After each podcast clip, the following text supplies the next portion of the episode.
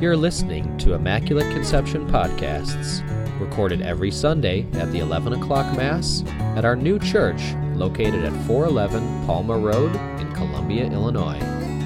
For more information about Immaculate Conception, please go to www.icc-columbia-il.us. Our pastor is Father Carl Scheer. And now, enjoy the podcast. So we're going to begin today. I'm going to begin with the Gospel.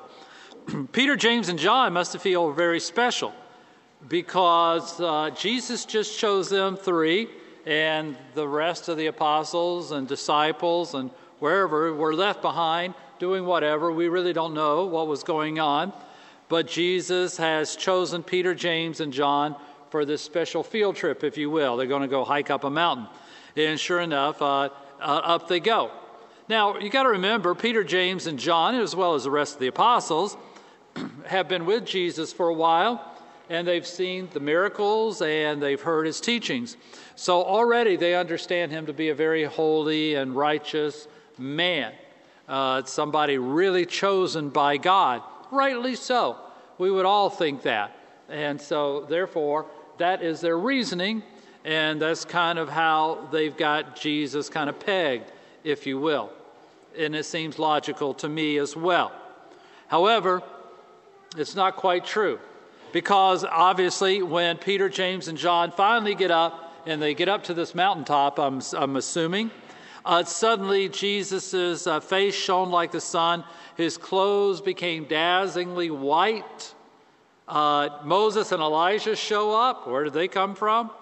And then God from heaven, and it's rare that we hear God speak in the New Testament, but even God comes in and makes an appearance, God the Father, and says, "This is my beloved Son with whom I am well pleased.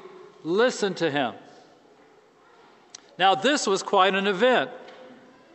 It's kind of probably a spooky event, kind of neat in one regard, but very frightening in another regard. And Peter, James, and John experienced the moment when they realized that their idea they had of Jesus has radically changed. They thought they had him figured out, but then he was transfigured, meaning that no, this goes beyond your thinking.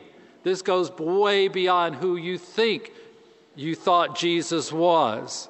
And they had this religious experience which shook them out and said, no, things are different. The person that you follow is holy and of God, but he is the Son of God. Aha, now, that changes everything. And Peter, James, and John experienced it.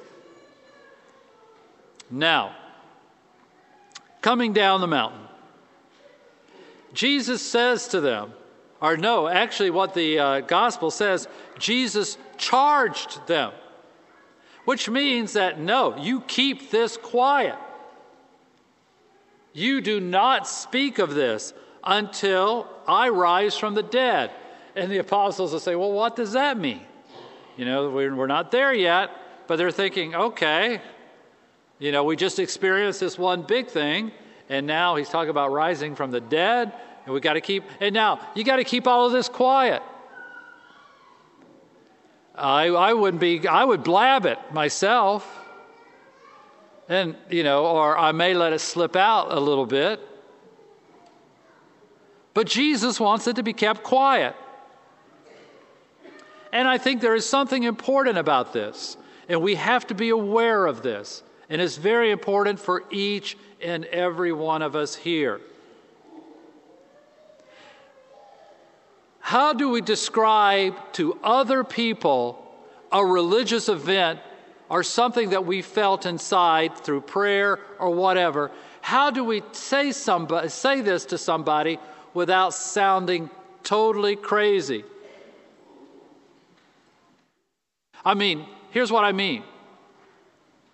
I've had religious experiences, and they've been very good and very deep, and I treasure them. Yours, I'm not too sure about. When you say it, I'm not sure.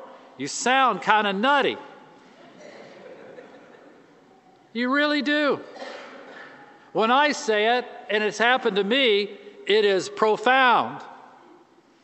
When you say it, no, that just doesn't sound right. And so maybe this is what Jesus was asking. Just keep your mouth shut, because no one's going to buy this. It's true. So if I was Peter, James, and John, I'd be flying high. I had a real good moment. Hey, we heard God the Father. We're really grooving.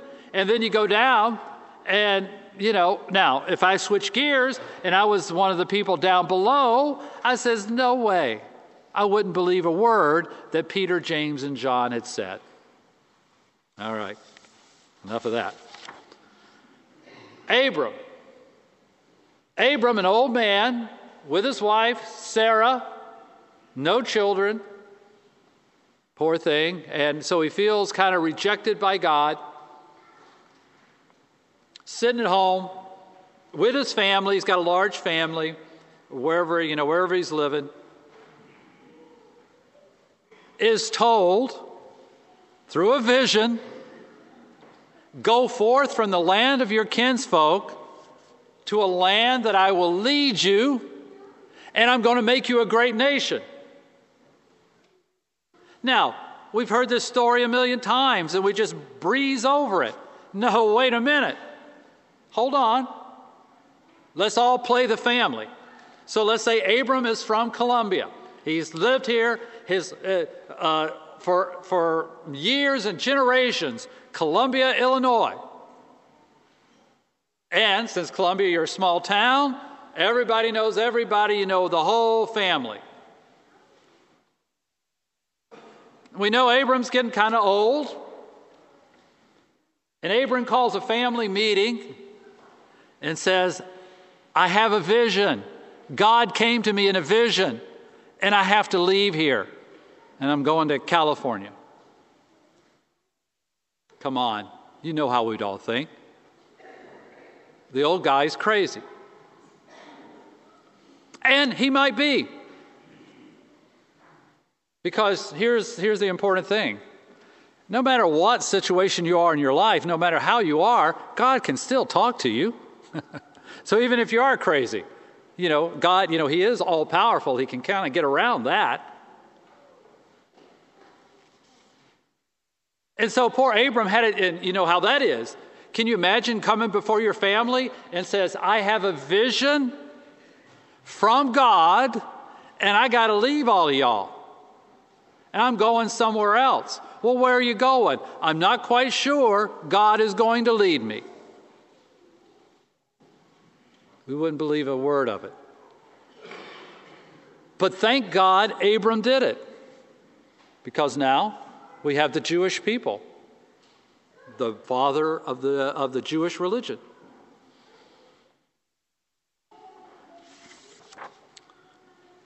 Here's the point that I'm trying to make, obviously,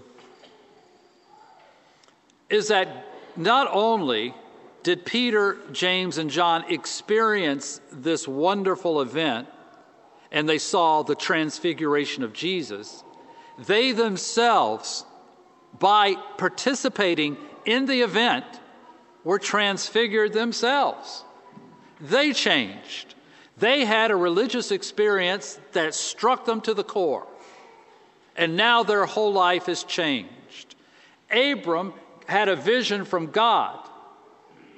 And he accepted it as a vision from God. And it changed the course of history.